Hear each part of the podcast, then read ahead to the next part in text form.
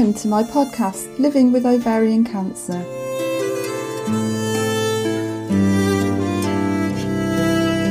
My name is Diane Evans Wood, and I'm one of many women who are living with ovarian cancer.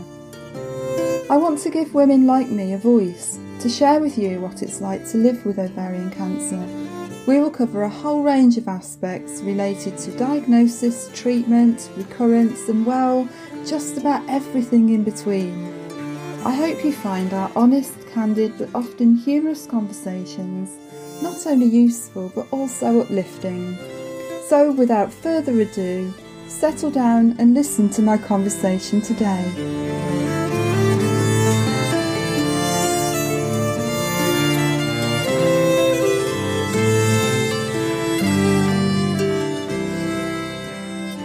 Welcome to episode three of Living with Ovarian Cancer. Today I have the absolute privilege of talking to Adele Williams Sill. So, Adele, how are you? Welcome. Thank you. I'm I'm doing very well, thank you, and, oh, and I'm oh. really delighted to be taking part in this today. Oh, I'm I so grateful I'm, to you. I really oh, not at all. Stories out there. yeah.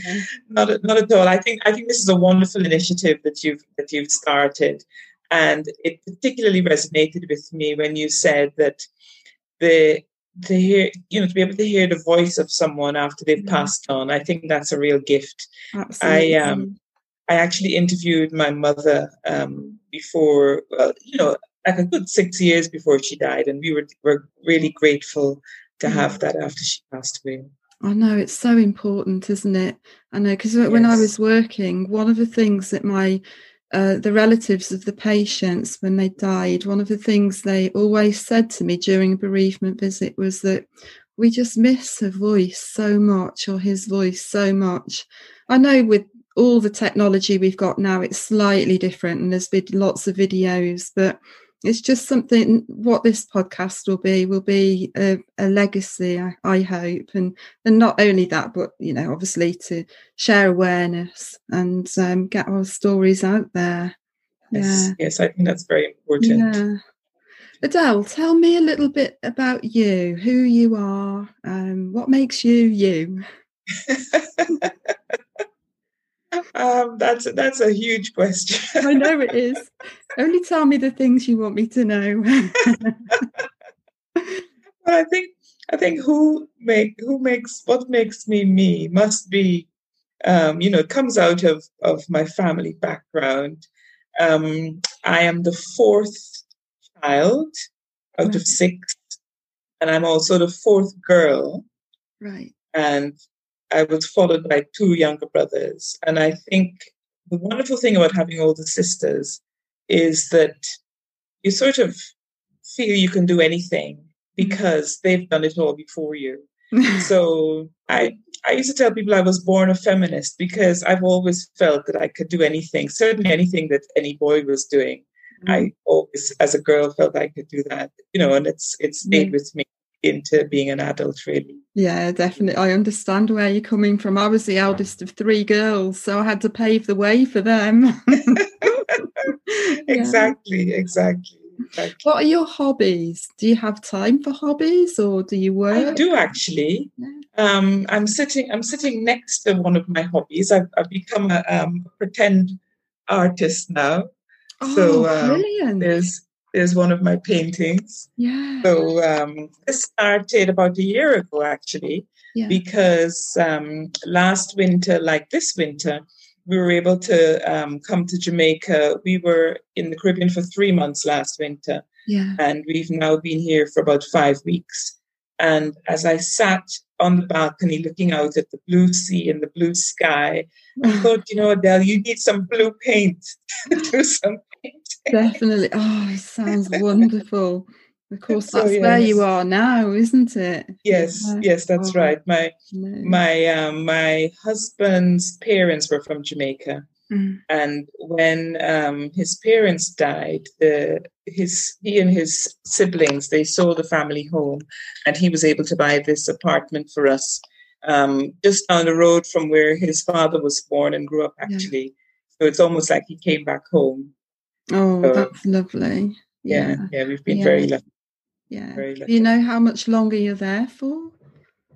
Well, the, the lap of the gods, isn't it, at the moment that's, because of the that's right, coronavirus yes. restrictions? Yes, that's right. Mm. Um, I like to tell people I'm hashtag stranded in Jamaica. Yeah, and you can see I'm stranded with a big smile on my face. I know, I know what a brilliant place to be stranded. that's right. Oh, that's yeah. right. So we, we were originally scheduled to leave at the end of January, but um, those flights were cancelled, and we've rebooked now for the fourth of March. Okay. And um, you know, it remains to be seen whether those flights will go ahead or not. Yeah, so you've still got time to be painting those blue skies, those blue seas. That's So, right. Oh, I look forward to seeing your paintings. yeah. So, Adele, if we go back to the beginning of your story, really, with cancer, um, I know you've got some different experiences. Um, yes, can you start from the beginning and just go back to the very start? yes. I was um, I was first diagnosed with cancer more than twenty years ago now. I um, I was a slip of a girl of thirty five years old. and um, my daughter was four years old, and um, we'd been married what five, just over five years. Mm. And the last thing that I expected was to be told that I had breast cancer. I um, I found a lump in my breast. In fact, I first noticed that um, my breast looked a bit fuller, Mm. and um, I think after I breastfed, you know, your your breast can kind of lose a bit of the fullness. Yeah. And I one one morning I, I saw that my breast looked a bit full and I, I was actually quite pleased. I thought, okay, things are coming back to how they used to be. but but I think luckily there's um there's so much awareness about breast cancer. I still knew that I needed to give myself a breast examination and, and I did. And I was surprised to find a lump in my breast. I kind of took my time. I think it was a month later that I actually went to my GP and said, Look, you know, there's a lump here and it's been here for over a month. And she said to me she didn't think it would be anything. Um, but she said because it had been there for over a month, she sent me to have tests. And um, early in January of 1999, I was told I had breast cancer. I was given the option at the time of having a lumpectomy or a mastectomy Right. and they did test. They found that there'd be no spread through the lymph nodes. So I didn't have to have chemotherapy, and I opted to have a lumpectomy, which Yeah. was followed by radiation. Mm. And touch wood, breast cancer has not come back into my life. Yeah. But eight years later, I was diagnosed with ovarian cancer. And it was then that the doctor said, well, it's unusual for people to have two completely separate primary cancers without there being a genetic um, involvement. So I had a blood test and it came back and said that I had a BRCA2 gene mutation. Right. So before, before I did the blood test, they gave me a family history questionnaire and I interviewed both my parents Mm. and um, my mum, at the time, none of her siblings had had a cancer diagnosis. When I interviewed my dad, he sort of muttered under his breath, the Williams cancer gene. Oh. So he had already decided that there was some sort of genetic cancer thing in our family because hmm. his eldest brother had died of cancer in his early 60s, and one of his sisters had died of cancer, and three of his aunts, my great aunts, had died of cancer. Right. His mother, who we think he must have inherited the BRCA mutation from, Yeah. um, significantly had never had cancer. She died in her 70s and she had had diabetes and she had had a stroke. But Right. she'd never had cancer. But one of her brothers, who also didn't die of cancer, he had several daughters. Mm. And I think four of them have had breast cancer. God. And one, like myself, had both breast and ovarian, and she has died of cancer. The others are still okay right. and they've been tested and they've been found to have the same BRCA2 gene mutation that I have. And two of my sisters have it, and three of my nieces have it. yeah. I only have one child, a daughter, and luckily she doesn't have the um, BRCA gene mutation. Yeah, that must have been such a worry for you when you found out. Yes, when when I was first when I first found out I had the BRCA um, 2G mutation, I have to admit, for myself personally, it kind of felt like a bit of relief because it gave me an explanation as to why I'd had not just one but two different types of cancer. But I knew straight away that it was a was opening up a can of worms for my whole family. Yeah. And so said, you know, my sisters have both had breast cancer. Um, one of them, as soon as she heard I had the BRCA gene, she was tested. But both my sisters had been having annual mammograms from the time I was diagnosed with cancer. So before Yvette's BRCA2 gene mutation test result came back, her annual mammogram came back and told her that she had breast cancer. Right.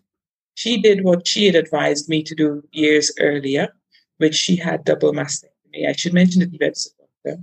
Yeah. Um, she's the older of my two sisters. Right. I listen to both my sisters. I don't do what they tell me to do, which is a privilege of every younger sister. Mm. I'm sure you experience this with your younger Definitely.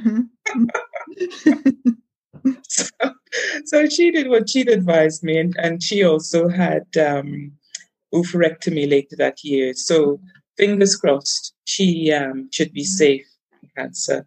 Yeah. And um, one of her daughters has had, um, pre- who has a BRCA gene, she's had preventative um, breast re- removal and oophorectomy, but she's already married and has two daughters. So she felt she completed her family and she'd done everything, you know, she's done everything in her power to um, keep herself safe. Yeah, of course, with you know, mutation, it's such a lot to take in, isn't it? With a family, all the really is involved with that. Yes, yes. So, um, but I'm glad that you're doing well. Thank I'm you. It's not Thank come you. back, but I'm obviously sorry that you got the ovarian cancer. What made you go to the GP with that led to the diagnosis with ovarian cancer? Oh well, um, as you may have experienced yourself, I don't know. Um, it was a long and winding road, shall we say, like that song. yeah. With with the breast cancer, I think I had diagnosis, surgery, radiotherapy. You know, all the treatment was and the diagnosis was completed within six months. Whereas for the ovarian cancer, it was an 18 month journey from what I consider to be my first symptom to having diagnosis. And then that was followed by approximately six months of treatment. I had three chemotherapies and then surgery and chemotherapy. Mm-hmm. But to go back to the symptoms, yeah. I think the first symptom that I had was um, sciatica. Yeah. Then I had urinary frequency, and um, I I think after about six months of the sciatica and the urinary frequency, I, I, went to the GP about the sciatica. He sent me to a specialist. All they did do was bone scan because of my cancer history. Okay. Bone scan didn't show anything. Mm. He said to me, "This is classic sciatica," and he said I should stop doing high impact exercise. Mm. I should do Pilates. Mm. oh. I did the Pilates. I had physiotherapy. The sciatica did not go away. The urinary frequency started. I was tested for various urine infections. Mm-hmm. They never found any urine infections, but nobody ever said, well, you know, what else could this be or investigated it any further. No. And I think I asked for an extra cervical smear. I had always been up to date with my cervical smears, but the only thing that the only diagnostic I tool that I knew of for cancer in the pelvic area was the mm. cervical smear. Yeah. I asked for that. It came back and said everything was fine. So I said to myself, well, this um, urinary frequency is inconvenient, but it's at least it's not cancer. Mm. And I want to say that I now know, and I hope other women will know that I think there's about five different gynecological cancers that women can have. Mm-hmm. And the cervical smear only diagnoses cervical cancer. Yeah. It doesn't diagnose ovarian cancer. It doesn't diagnose endometrial cancer. It doesn't diagnose vaginal cancer. It doesn't diagnose womb cancer. The only thing the cervical smear diagnoses is cervical cancer. Yeah, so really- my sorry. That's a really good point to make. I think there's a lot of women out there that think the cervical smear is going to be it that will yes. tell them if there's anything wrong. But of course, it's only covering one kind of gynae cancer. That's right. And I think we we we end up as the general public only thinking of the types of cancer that we know about the screening. Yeah. So we know about colon cancer, we know about lung cancer, we know about cervical cancer, we know about breast cancer. No, true. And that's it. yeah, because the ovaries are tucked in there, you know. I'm, I'm, t- I'm pointing to my ovaries, but I don't have them. yeah, our ovaries, they're just tucked right in there, out of sight, right. out of mind, aren't they? Yes, exactly. Yeah. Exactly. exactly. Yeah. Yeah. So you were so, back and forwards to the GP yes. for about 18 yeah. months. Yeah. yeah. And I think it wasn't until, oh, I then ended up in June of 2007, which is the year I was finally diagnosed. I had constipation. Mm. And um, I think, so, you know, I ended up with a lot of symptoms. By August, I went to the GP to say that I now had, it felt like I pulled a muscle in the area of, in the bikini line area. Yeah. So I had that. I had the constipation. Yeah. Still having the vaginal frequency. I had the sciatica. And um, she sent me home with not one, but two different types of laxatives. and, and a month later, I went back. I, am lucky I saw another GP and I said, Well, look, I came last month and this is what I was sent home with. I'm not um, constipated but look at this stomach of mine. You know, I now looked like I was pregnant. And I said, I know I'm not pregnant. So what's going on? And he said, um, it could be an ovarian cyst.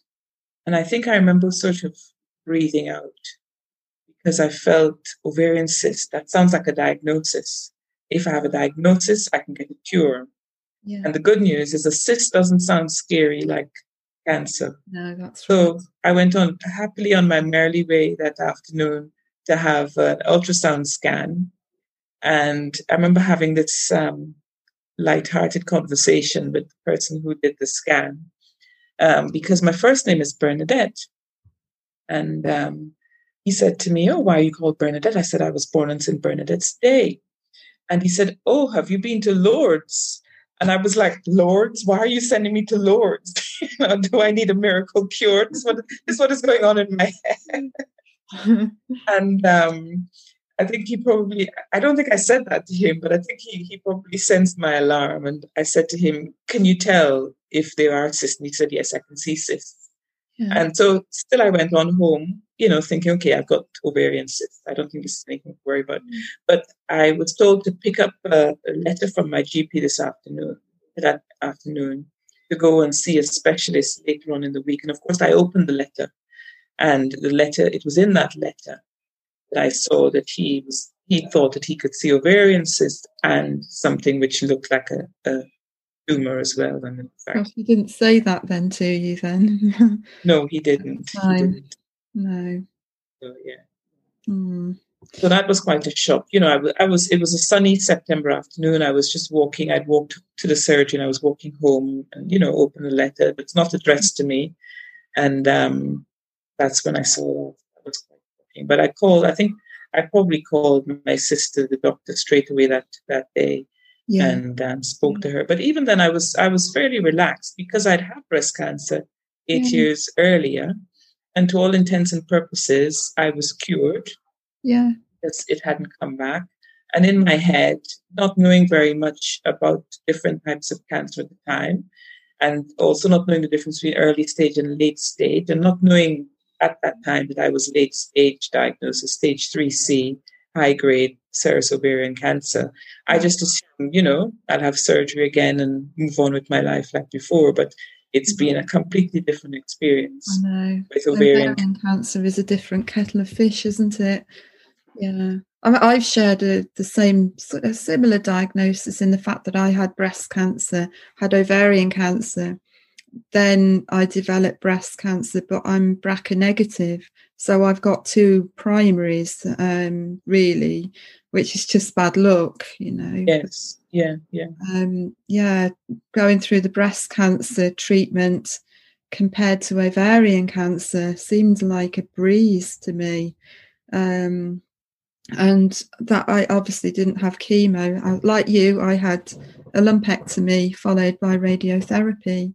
Um, and that was, I could cope with that. But having gone through the chemotherapy with ovarian cancer and various other things, yeah, it was ovarian cancer is a tricky one. Which, which cancer did you have first? I had ovarian.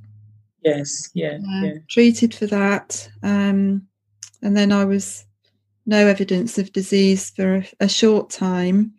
Um, then it came back, and then I had um, a CT scan for the ovarian cancer, and that picked up the breast cancer. So, oh. luckily for me, it was a tiny lump. So, yeah, I was very lucky.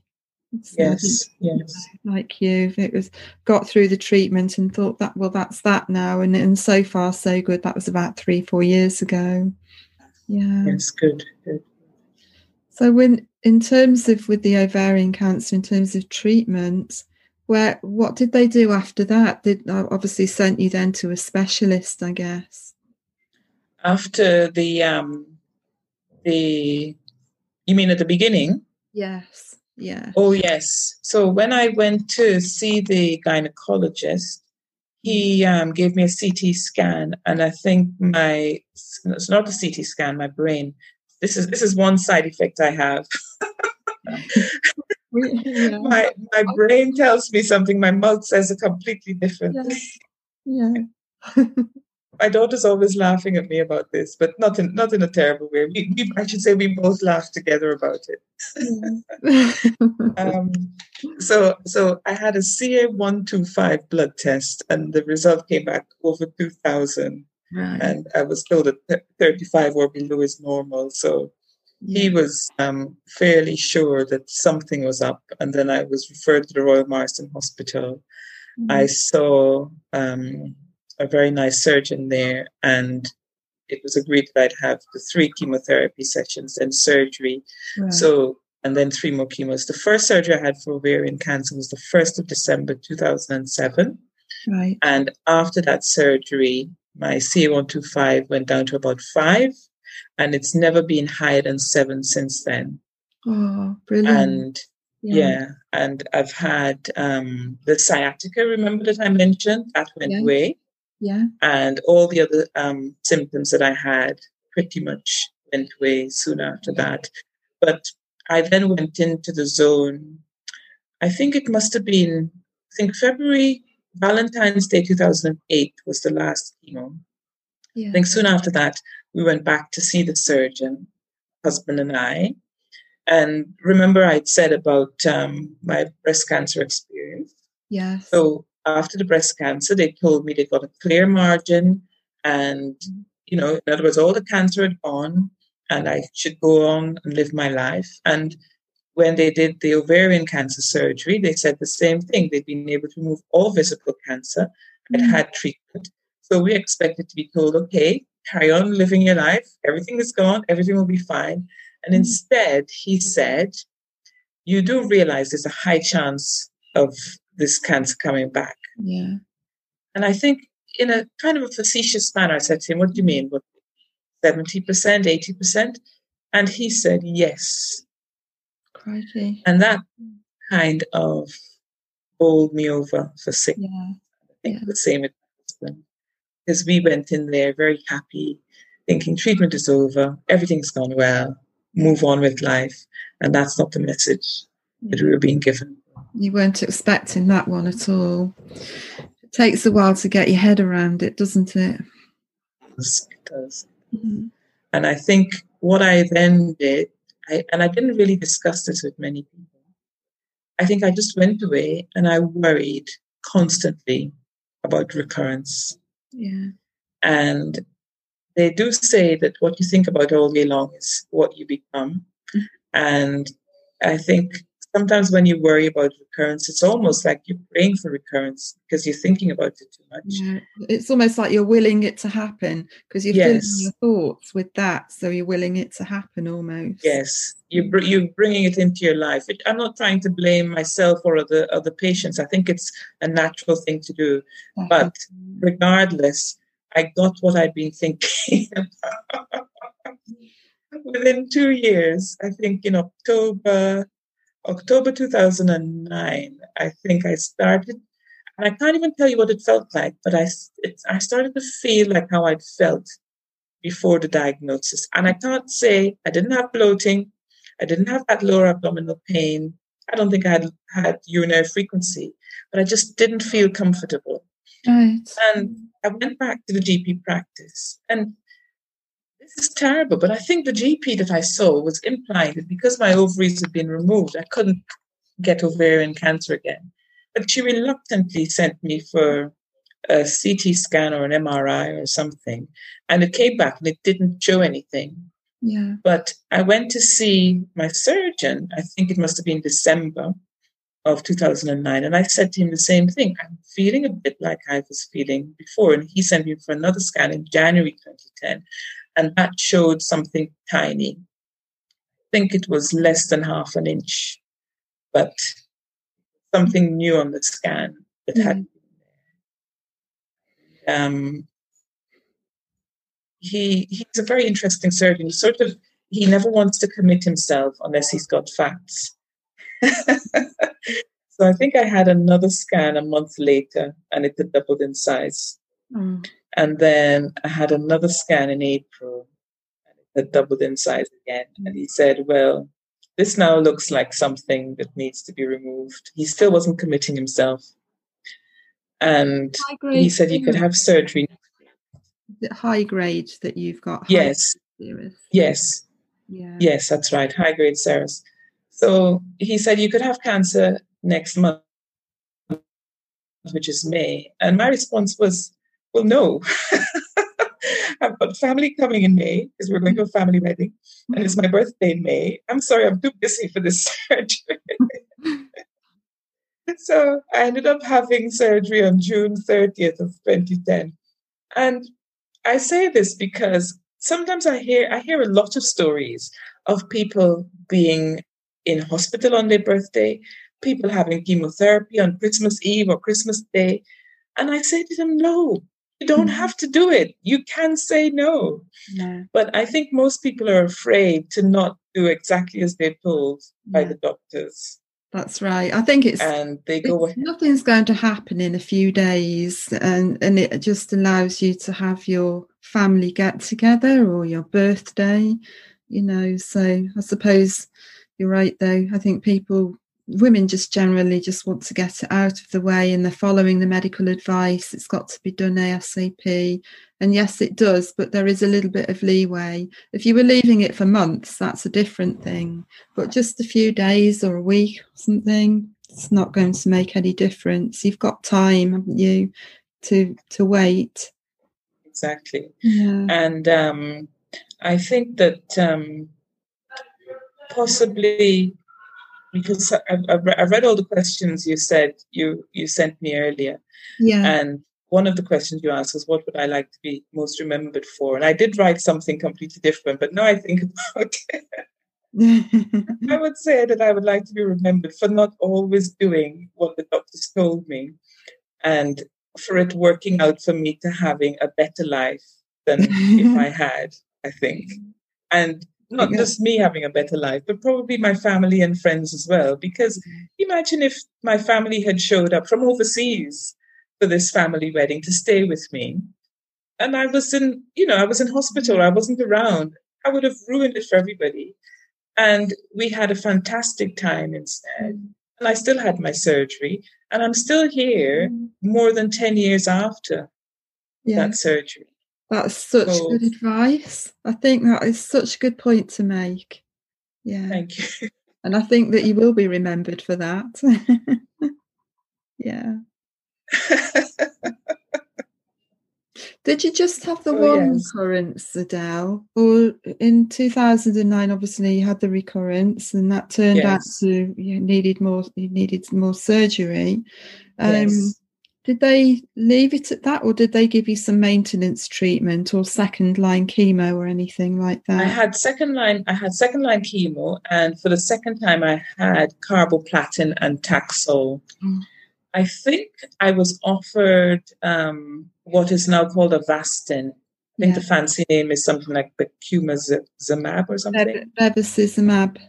Yeah. Yes. a bit yes. of a mouthful, isn't it? the is easier. Yeah.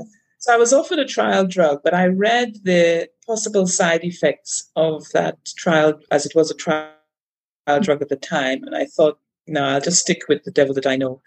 And um, I then went on to have an eight year remission. I have had, um, in terms of side effects from carboplatin, I have, I've always had peripheral neuropathy during the treatment. And I've always reported it to the doctors. And they, I think, probably the first and the second line chemo, or no, maybe just for the first line chemo, they stopped the carboplatin or they stopped the Taxol yeah. for the last dose. Yeah. And um, I have got some slight hearing impediment. Yeah. And I do stuff, suffer from um, tinnitus or, um, yes. That's So- common, isn't it? The peripheral neuropathy and the tinnitus are both things that I think so many ladies end up having because of the chemotherapy. Yeah, That's right. yeah, So, yes. So, but I, you know, I then went on to have, have a full eight year remission after um, that first recurrence. And and again, this was this is something that I, I would like to talk about in the same way that I worried after I'd been told that had a 70 to 90 percent chance of it coming back. This time, I he I was told that okay, because the cancer has come back, you've now got what we call recurrent ovarian cancer. yeah, And when I asked what that means, he said it means that it came back within less than two years. That means it's going to come back again, probably in less than two years, and it's going to keep coming back. Um, and each time the recurrence is going to be quicker than the last time. And this time I said to him, Do you know anybody where it has come back within less than two years? And they went on and it didn't come back. And he said, Yes. yeah, But he said it's not probable. It's much more likely it's going to come back and it's just going to keep coming back. yeah, So this time I went away, and instead of me thinking about the fact that it's going to come back and it's going to keep coming back, well, I tell a lie. I did think that as well, but mm-hmm. I held on to the fact that it was possible yeah, that it might not come back. And to be fair, yes, let me think this through. I think something I did which was really useful. I went to Penny Brohn in Bristol oh yeah. and mm. I kept a wonderful place. Have you ever been there, Diane? I haven't, but I know about it because I obviously worked in Somerset, um, Ah, and it's somewhere that we used to send patients. So, for the listeners that don't know anything about it, can you tell them about your experience with the Penny and Yes. what they're there for? yes. So from the time I walked in the doors at Penny Brohn, and I should say that I have a friend who is German who I met when I was at university in the 80s. Yeah, and she and her and her husband were planning to come to the UK on holiday, but they ended up pretty much coming to the UK to drive me from London to Bristol. And they hung around in that area until I'd finished my two nights and two days at Penny Brohn, and they drove me back to my home in London. oh, And and I would say it's almost like I arrived at Penny Brohn on that gift of love of a friend coming all the way from Germany to drive me there and to drive me back. And I entered Penny Brohn and it felt like a place of love. And I would say that the love of Penny Brohn healed me. yeah, And when you read about the place, they say at first I think they may have charged people for treatment, but they then decided that they weren't going to charge anybody for treatment because they wanted everybody to be able to come.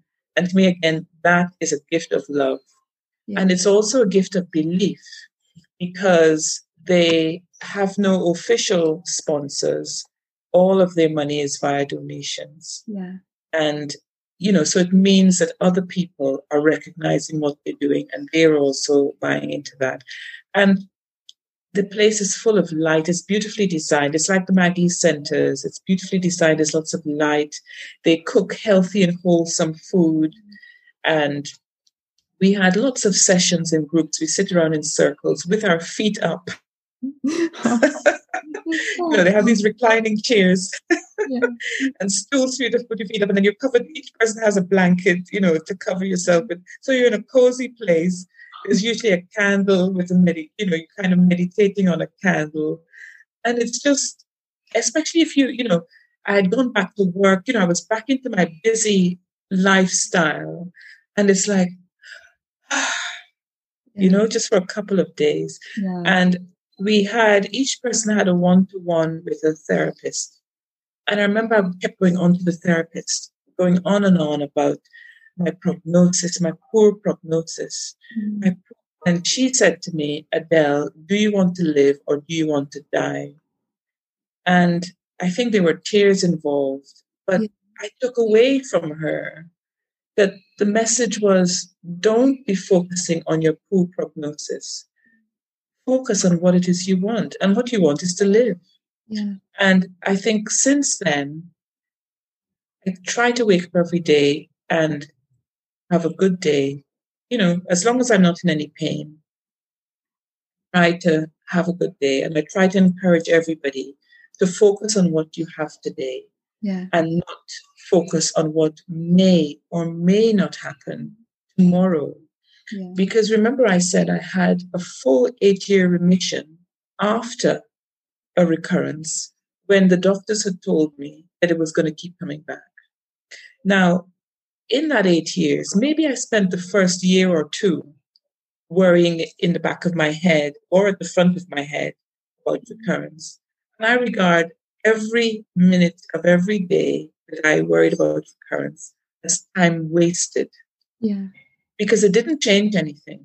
No. And in fact, I didn't have a recurrence. No, I really, really do resonate with what you're saying because I, you know, it, it's not, it's when you're somebody that worries, like, I mean, for, for example, myself, um, it's not easy not to worry.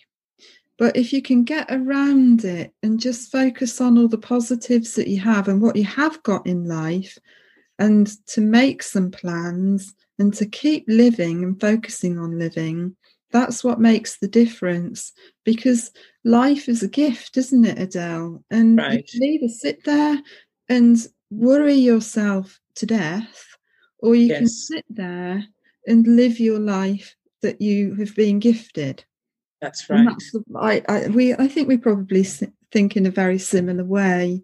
Yes. Um, and it makes a huge difference then to your daily life, doesn't it? It does. It does. It does. Because, because really the wor- the worrying doesn't change anything. No. You know, and it definitely doesn't make the day better. no, no, it ruins the day. It ruins the time that you've got. Um, yes. And nobody knows. Um, you know, you've always got to have hope but nobody knows specifically what your prognosis will be. They can only go by statistics. Well, they don't know you, do they? And they don't know me. And they don't know anybody really. I think they can only just give you a guide. Um, and and that I just think sometimes um, being given a specific prognosis is not perhaps the best thing. It it can only be used as a guide um, and not to be taken as gospel. That's what yes. I say. Yes, um, yes. And to yeah. not focus on what that figure is that you've been given. Because I, I remember in my work, you know, there were patients that asked me how long that they had. And I would be very honest and say, I really can't tell you. Um, mm-hmm. And I encourage them to live their life and that I would actually say to them, I promise you that if I see that deterioration, and I can see that things are slipping, that I will talk to you and I'll be honest with you. But right now, I honestly can't be, I can't tell you what your prognosis is and to go and live your life. Yeah, yeah. Mm-hmm. I think that that's a wonderful gift that you gave to your patients. And I, you know, I, I wish my doctors had not given me any prognosis. Yeah. They, they, I think the first prognosis I was given was five years, and that would have been in 2008 when mm. I'd finished the first treatment. And I'd finished the first treatment successfully as well, you know, with no evidence of disease. So, you know, my, that five years finished in 2013, and here we are in 2021. Yeah. And I'm still no evidence of disease. Yeah. You know, I've had, I think I've had five surgeries in total for cancer. Yeah. I had the first one for breast cancer in 1999. Yeah. I had two successful surgeries in 2007 and 2010. I had an unsuccessful one in October 2018. Mm. And that was followed soon after in February 2019. And I must mention her name. That surgery was by Dr. Dr. Christina Fotopoulou. Oh, yes. Yeah. Uh, after the, after the failed surgery. She's got such a fantastic reputation. She meets and exceeds that fantastic rep- reputation. Um, you know, I've been having um, treatment for ovarian cancer for so many years. When I met her the first time, at some point she held my hands. Nobody had ever done that. You Mm. know, um, I probably wouldn't have, have wanted them to do that, but it made it meant something that she did that. Yeah. And she was pregnant when she did my surgery. I think I was the last surgery before she went off on maternity leave. Yeah. Heard she was only on maternity leave for six weeks or two months or something like that, but did another successful surgery on me and came in to see me afterwards. You know, took a selfie with me. Oh, that's amazing. Yeah, That's she's fantastic. Human. She's human. She connected with you on a human level, and that makes such a difference. Right, that's right. And next month, fifth of February, it'll be two years since that surgery. So I'll I'll be two years NED again. You know, since since then. Oh, fantastic. And you, you know, and that, that's that's why I really believe yeah. that we have to remain hopeful because no, absolutely nobody knows what is going to happen to them. Um, you know, people who don't have a cancer diagnosis don't know what's going to happen to them. Nobody knows Mm. how you know the paths of our life will lead. I could go on to live to be 98 and never have cancer again. Yeah. Some may say that statistically the probability is that the cancer will come back again and I might be gone before I'm 60. But hey, I was told not to expect to meet my 50th birthday and I'm going to be 58 this year. I don't often admit that. We're the same age. is that 20, is that 28? oh, yeah, that's a great age. exactly, exactly. Oh, So yes, yeah. So do, you don't have any tri- maintenance treatment then? You, you're living life well and you're not taking any maintenance treatment at all then at the moment. right. Yeah. That's a, that's another example of me not doing what my doctor suggested. So I was offered olaparib after I finished chemo in July 2019 because I've got BRCA2. Olaparib should um, be beneficial to me. But when I asked them how much longer that will give me, the only statistics they could give me suggested something like seven months. Mm. And because I'd already had an eight year remission, I couldn't see why I would take a drug which the its reputation for side effects are pretty poor if it was only going to give me an extra seven months. And yeah. from from my point of view, I mean, it, it's it's a little bit tricky because my understanding of the PARP inhibitors is that you must start taking them within about two months of completing chemotherapy. Mm.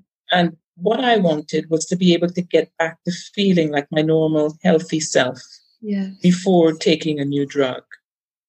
Whereas we're told that's a no-no. So, for example, if I if I said that I wanted to go and take a PARP inhibitor now, I'd be told I can't take it. Yeah. And I'm not anti-medicine, but I was anti the terms of taking that drug. yeah. But I think that, you know, if I'm still here um, two years after the surgery, it's- it's not yet two years after I finished the chemo, but in July, um, then I probably made the right decision. yeah. Yeah. But what I did say is that if I did have a recurrence within two years, then I would happily take the PARP inhibitor. But now, because I'm stranded in Jamaica, I probably won't have a, um, another CT scan find out if I am having a recurrence or not. So Oh, just as well. yeah yeah i think treatment is it's it's a bit it's a very choosing to have a treatment or not is something that's very personal. The I think that the oncologists will offer you what is available, and I know a lot of women will take what's on offer. Yeah. It's very much about weighing it up though. Your quality of life matters. So if yes. you're going to have some life, however long that might be, because of the drug, what is that life going to be like? And I and I really do agree with you that I think quality of life comes into it. Um, and you've got olaparib always anyway there, just there if you need it and if it's appropriate at another time. So don't throw everything at it, but give it give it yourself some time to sort of come back to your normal self. Yes, that, that's that's really my view. That you know it's still there in my arsenal of weapons, should I need it in the future. I mean, I am this. This is me making a lot of assumptions because I have been lucky that every surgery, every recurrence, they have been able to remove. But you know, I could have refused olaparib. I could get a recurrence in a place where it's not operable and then what? But then that could also have happened while I was on olaparib. Yeah, so. absolutely. I know. I think because I am on hormone blockers as a maintenance treatment, um, and they've got all sorts of side effects, as you know. Um, I actually have um, reduced them. I take them now a few times a week instead of every single day to try and get some mobility back. Um, but thinking about the future, you know, if the hormone blockers stop working, being a typical palliative care CNS, um, I've made plans for the future and I've thought about my future when things are not so good. But is there anything that you've thought about with the future? And if things don't go so well, have you have you had spoken about how you want things to be for you?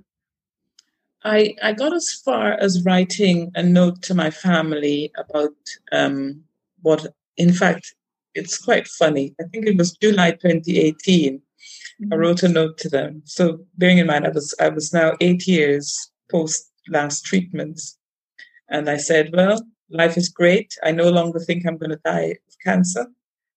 and what I, what I was really trying to do is to is really I was saying to them that I'm writing this in the spirit, not of me worrying about dying, but while I'm fit and healthy and happy, this is what I, these are my thoughts about my funeral. Yeah. Of course, a month later, that's when I had a CT scan which said I had a recurrence, which I thought was quite funny. but I haven't, um, I haven't really thought that much about things like palliative care and so mm. on. I think in a way, I suppose I think it's too early for me. I mean, I, I sort of said, you know, what I'd like for my funeral in that in that note that I sent in July 2018 and so on. But I think I am, um, and what I really said is that spend as little as you can on the funeral and save all the money for the after party. yes. Oh, I like that style. yeah. Oh. But I haven't. I, I think I haven't really thought about actually a time when the illness would have me debilitated.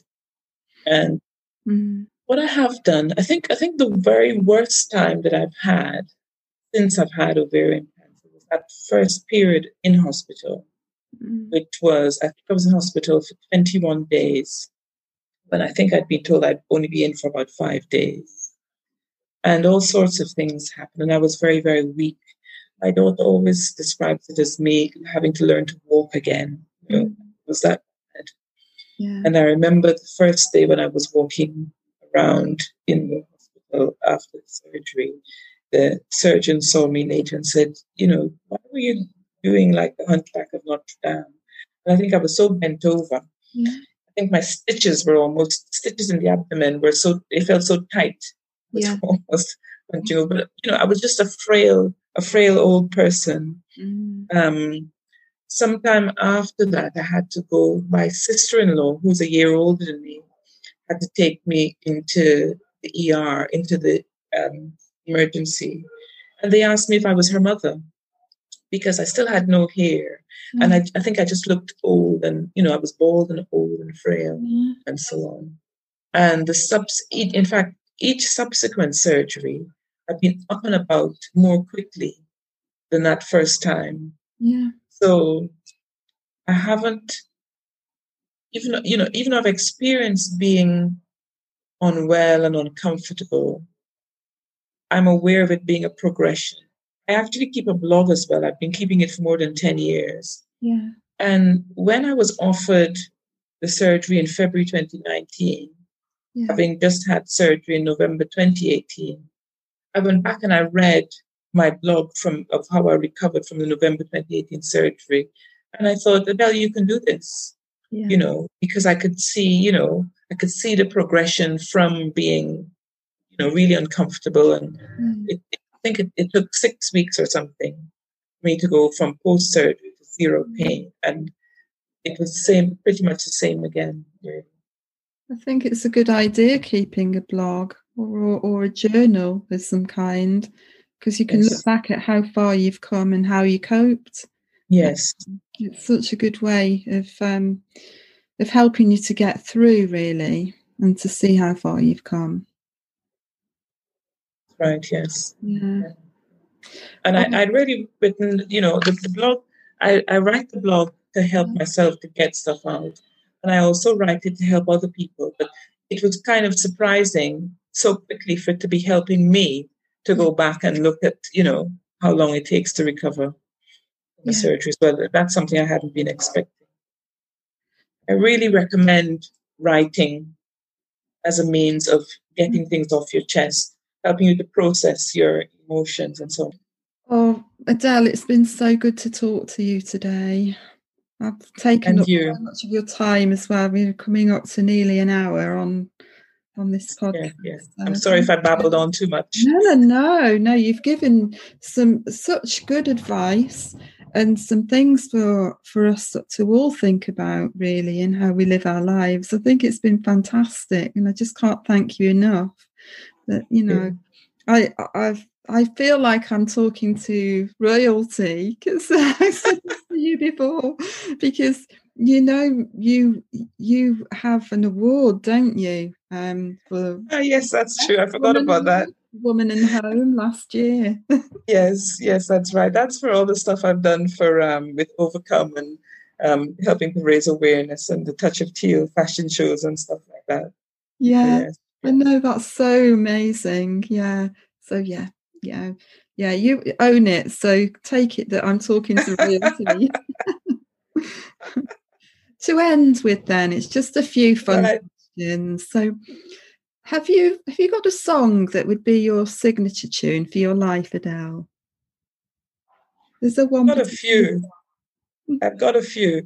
I think the one that um, really helped me when I was first diagnosed is I don't know if you know the song um, by Labi Siffre, um, some something inside so strong. Oh yes. Yes, I absolutely love that tune, and I, actually have a little story. I don't know if you got time for that. Yeah. Um, so it had kind of become my song, um, having been diagnosed, and then when I was in hospital that first time, um, December two thousand and seven, um, I don't know what your hospital experiences are like, but sometimes it might, for example, you know, you, you just might wake up feeling low and then you have to wait until visiting time before you see a mm-hmm. family mm-hmm. member and things like that.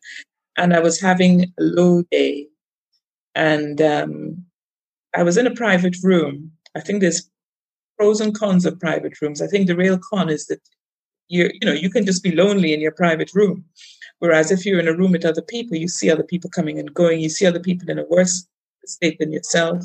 You know, overall, I think a small a small ward with, with three or four people can be better. But I was in that private room, and somehow, strangely, the cleaner was outside of my door singing that song, and I don't know what he was doing outside my door so long because he sang the whole song and it just uplifted me.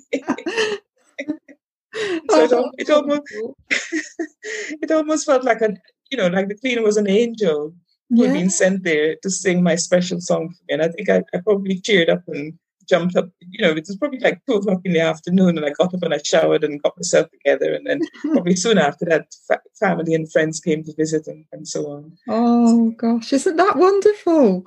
Yes, yeah, oh. it was oh. really amazing. Yeah. Really amazing. We spoke earlier about what you want to be remembered for briefly. Is there anything else that you want to add? What what would you want to be remembered for in life? Well, I think it's it in terms of the tangible things, it is the, the touch of teal events. Yeah. And it's also the ovarian cancer support group that I started way back in 2011 now. So this yes, I didn't realize it's 10 years now we've been yeah. up and running. Um, but really it's it's about I think,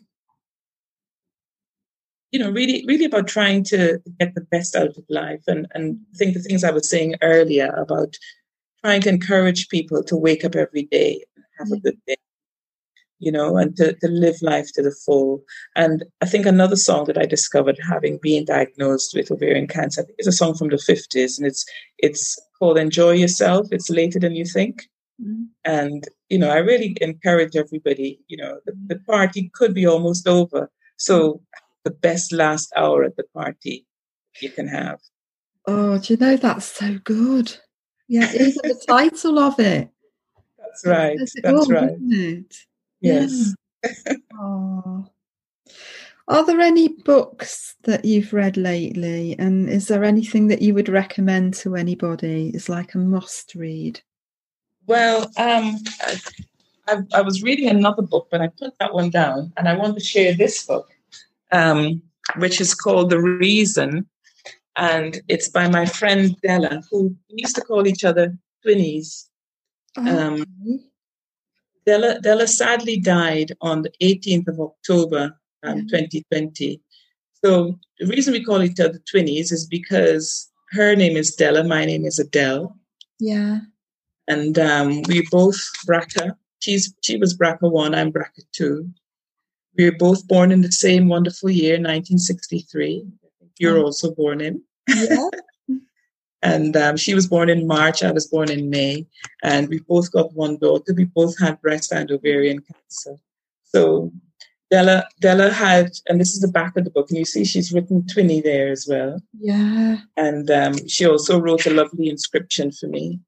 And I think oh. Della, Della, Della crowdfunded for this book. And knowing Bella, she probably wrote, and I think she printed 5,000 copies.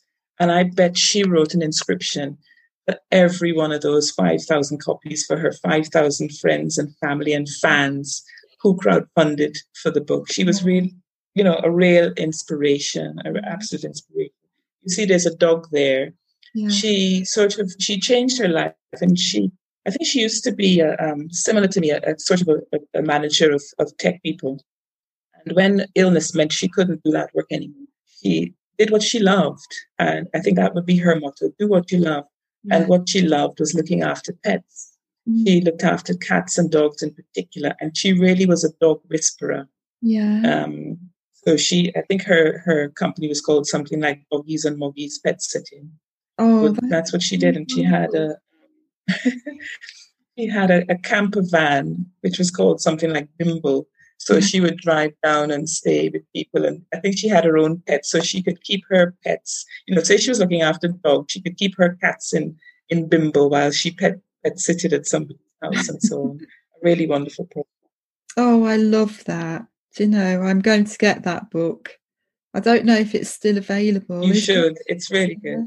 Oh, it I, probably I, is. It I'll look is. for it, and I'm going to put it in the show notes so that the the listeners. Oh, fantastic! Remember what we've said, and then last. Yeah, in fact, um, in fact, it says it says if you go to, to find out more about Della, visit um, www.dellaferrari.com. Right. And I can send you more more info to put in the show notes. I'll put that definitely in the show notes. Thank you, you ever so much. That would be brilliant. So, on to your last question, then, just for fun. Where in the world would you say mm-hmm. it's a must that you have to go in a lifetime? Two places. The Caribbean, obviously. Yeah, obviously. I knew you were going to say that. Yeah. Sun. Sun, sea, blue sea, white sand, you know, blue skies, just fabulous all year round, all year round, fabulous. Yeah. And um, my most exciting work experience was when I spent six months in India. And that is just, it was so exciting. Um, I think it was my best working experience and my best travel, really, because yeah. um, every day something, you know, you, you're driving to work and you think, okay, right now you know everything you're going to see. And then one day um, I saw a man dressed in orange walking. Yeah. Then the next day, I saw two men. And then you realize there's a few more. And it was some pilgrimage. And everybody's walking the same direction, dressed the same way. And so it was like, even when I thought I knew everything, it um, there was still something else to experience.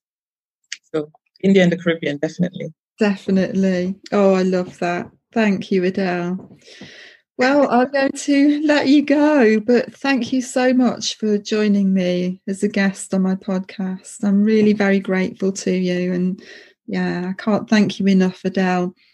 Okay, you take care and enjoy thank this. You, thank you. Thank you, Diane. Okay. Thank you, Diane, for creating this. You know, you're very welcome. You. Pleasure. Bye-bye. Bye. Thank you for listening today. To hear future episodes of this podcast, please go ahead and subscribe now. I look forward to sharing more inspiring conversations with women who are living with ovarian cancer.